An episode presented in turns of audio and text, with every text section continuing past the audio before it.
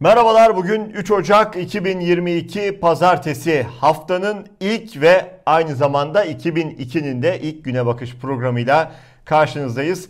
2021'e sizinle veda etmiştik sevgili seyirciler. 2022'de yine birlikte karşılıyoruz.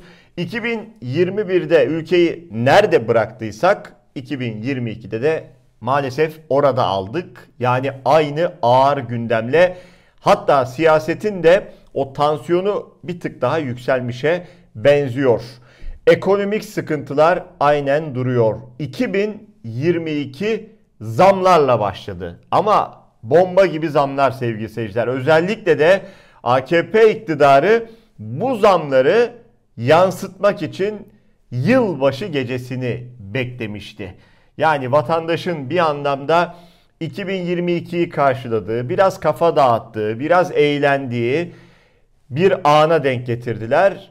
2022'ye herkes uyandığında o zamlarla tanışmış oldu. Şimdi biraz sonra bunlara bakacağız. Zamlar, zamların hayata yansıması ama bu zamların gece yarısı açıklandığı tarihe dair çok çarpıcı bir yorum var sevgili seyirciler. Bununla başlayacağız. Bu yorum Cumhurbaşkanı Erdoğan'ın eski danışmanlarından birinden geldi. Doktor Turhan Çömez İngiltere'de doktorluk yapıyor halen. 2008 yılında Ergenekon soruşturmalarında onun da adı vardı gözaltı listesinde. İngiltere'de bulunuyordu o dönem ve tabi dönmedi. Ee, burada da İngiltere'de de çalışmalarına devam ediyor. Aynı zamanda eski AKP milletvekili ve Erdoğan'ın da danışmanlarından biriydi Turhan Çömez.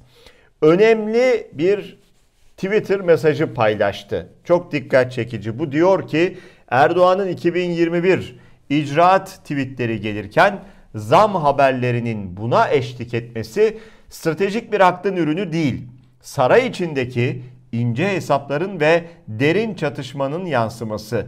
Genel seçimler kimsenin ummayacağı siyasal gelişmelere gebe diyor. Bunu söyleyen isim elbette ki bu partiyi Erdoğan'ı çok yakından tanıyan bir isim. Hiç şüphesiz ki genel seçimler kimsenin ummayacağı siyasal gelişmelere gebe derken de belli ki saray içindeki bazı hesaplaşmalardan, farklı gruplardan e, bir hareket beklediğine dair bir mesaj. En azından ben öyle algıladım. Ve devam ettiriyor. Bakın Erdoğan 5 Ocak'ta milletvekilleriyle toplanacak ve rapor alacak diyor onlardan. Turhan Çömez ön raporu size sunayım demiş. Derin bir ekonomik kriz var. Millet tepkili. Sokağa çıkamıyoruz. Bakanlara ulaşamıyoruz. iş yaptıramıyoruz. Teşkilatlarda büyük iç kavgalar var. Sonuç geldiğimiz gibi gidiyoruz. Şimdi Turhan Çömez olması gerektiğini söylemiş. Yani şu anki tablo, parti içi tablo aslında böyle.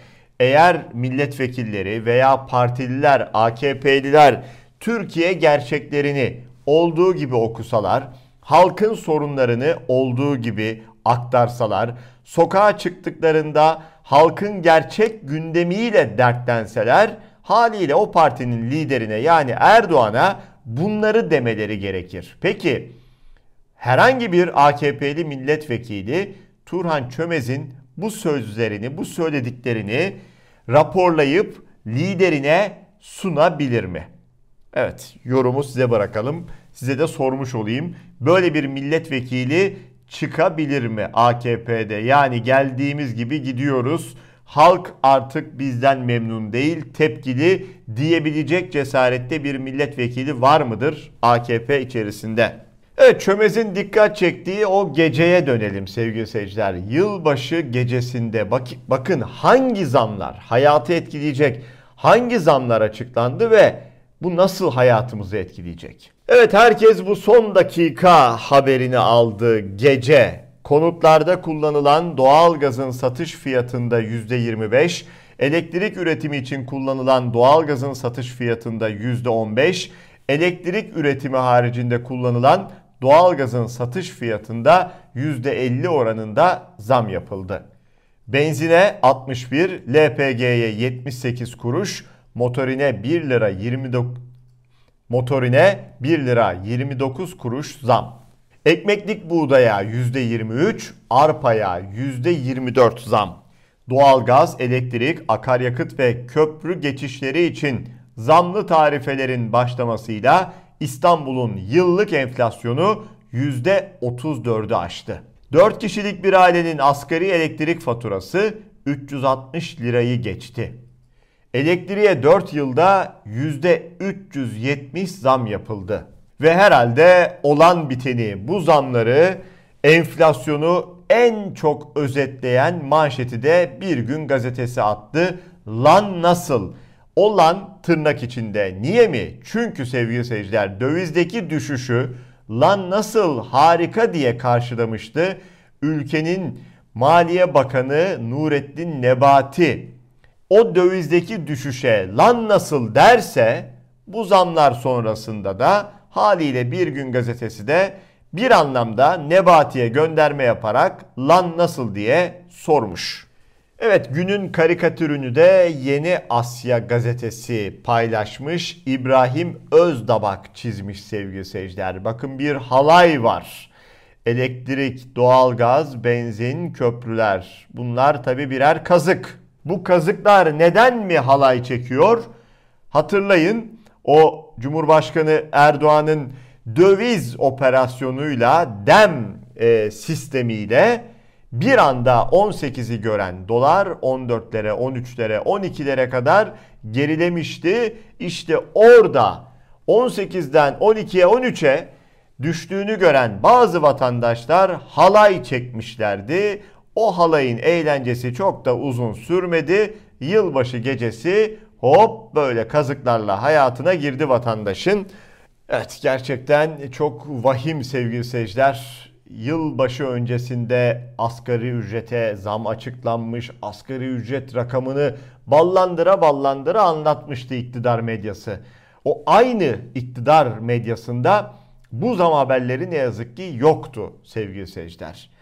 Bazısı bir şekilde görmeye çalışmış. Onlar da yeni fiyat tarifeleri şeklinde halka duyurmuşlar. Zam olarak değil. Mesela köprüde, elektrikte, doğalgazda yeni fiyat tarifeleri demişler.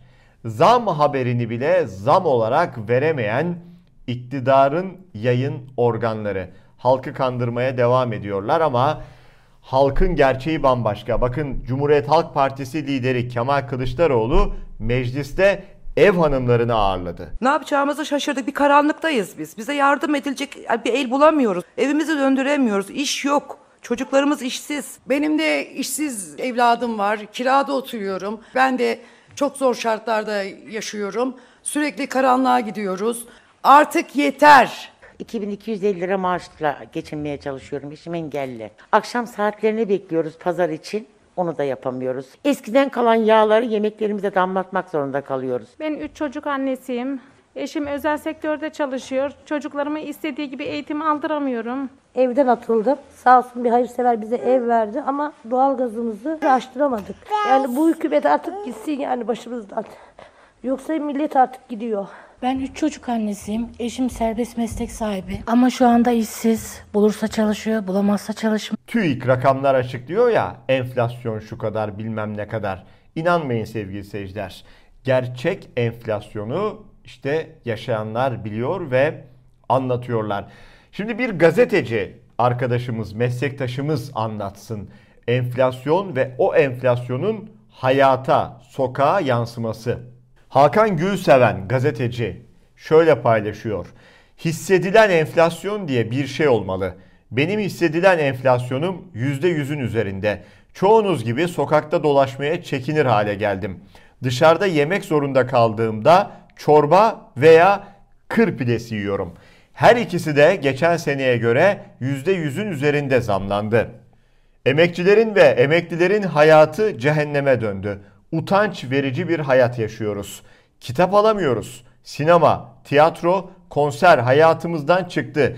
Boğazımızdan kesmeye başladık. Çocuklarımıza yeni giysi alamaz hale geldik. Telefonlar, bilgisayarlar birkaç maaş tutmaya başladı diyor. Hakan Gülseven. Evet bunları yazan bir gazeteci mesleği var. Yılların gazetecisi ve yaşadığı zorluğu aslında o hissedilen enflasyon tabirini kullanarak bizzat hayatın içinden biri olarak paylaşmış. Yani kendinden örnekler veriyor. Ne kadar doğru söylüyor. Sadece yaşamak demek sadece karın doyurmak mı demek sevgili seyirciler? İnsanların hiç mi sosyal hayatı olmayacak? Hiç mi lüksü, hiç mi kafa dağıttığı tatili, birazcık hediyeleşmesi, ne bileyim eşine bir hediye alabilir, çocuklarına bir şeyler alabilir. E, eşi yoksa bir arkadaşına hediye alabilir. Bir sinemaya, tiyatroya, konsere, bara, kafeye, eğlenmeye gitmeyecek mi bu insanlar? Ne yapacaklar? Sabah işe gidecek, akşam evine dönecek. Onda da ekmek alabildiğinde, dolabı doldurabildiğinde buzdolabını, tencerede bir şeyler kaynadığında mutlu olacak ve hamdolsun deyip uyuyacak mı? Bu mu iktidarın insanlara sunduğu hayat, hayat tarzı? Evet bundan zaten şikayet edilmeli. Bundan birileri inanılmaz derecede müsrif, lüks, şatafat içinde bir hayat yaşarken ve bunu insanların gözüne gözüne sokarken sarayın giderleri bilmem kaç milyon TL'lere çıkmışken günlük aylık fiyatları halk ekmek almakta bile zorlanıyorsa bir gazeteci bu şekilde rezil bir hayat yaşıyoruz diyorsa e, orada artık birilerinin sesini çıkartması lazım. Değil mi sevgili seyirciler? Zaten beyinler kaçıyor, gençler göçüyor. Fırsatını bulan genç durmuyor ülkede ama yetişmiş insanlar kaçıyor ve ülkenin doktorları da kaçıyor. Çok önemli bir paylaşım bu paylaşım. Bir profesör, Profesör Doktor Güner Sönmez paylaşmış. Çok önemli bir veri. Türkiye'den son 10 yılda yurt dışına giden hekimlerin sayısını gösteren grafik. Her yıl biraz daha artıyor.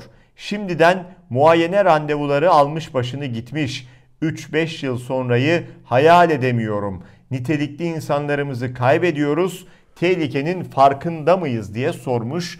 Bir kere de biz soralım. Evet farkında mıyız? Acaba insanlar gerçekten bu tehlikenin farkında mı? 2012'den 2021'e kadar ki o grafikte rakamlar çok net gözüküyor. 2012 yılında sadece 59 hekim yurt dışına çıkmış. Sonra her geçen yıl artmış. Bakın 2019'da 1047 doktor yurt dışına göçmüş sevgili seyirciler. Başka ülkelerde mesleğini yapmak için. 2020'de bu biraz düşmüş 931'e neden? Hemen altta not düşmüşler. Demişler ki o notta pandemiye rağmen pandemiye rağmen 930 doktor Türkiye'yi terk etmiş. E, malumunuz 2020'de pandemi döneminde kapılar kapandı. Birçok ülke e, kend, e, kapılarını kapattı ve kimseyi kabul etmedi. Buna rağmen 931 ve geride bıraktığımız, henüz geride bıraktığımız 2021'de 1361 doktor Türkiye'yi terk etmiş.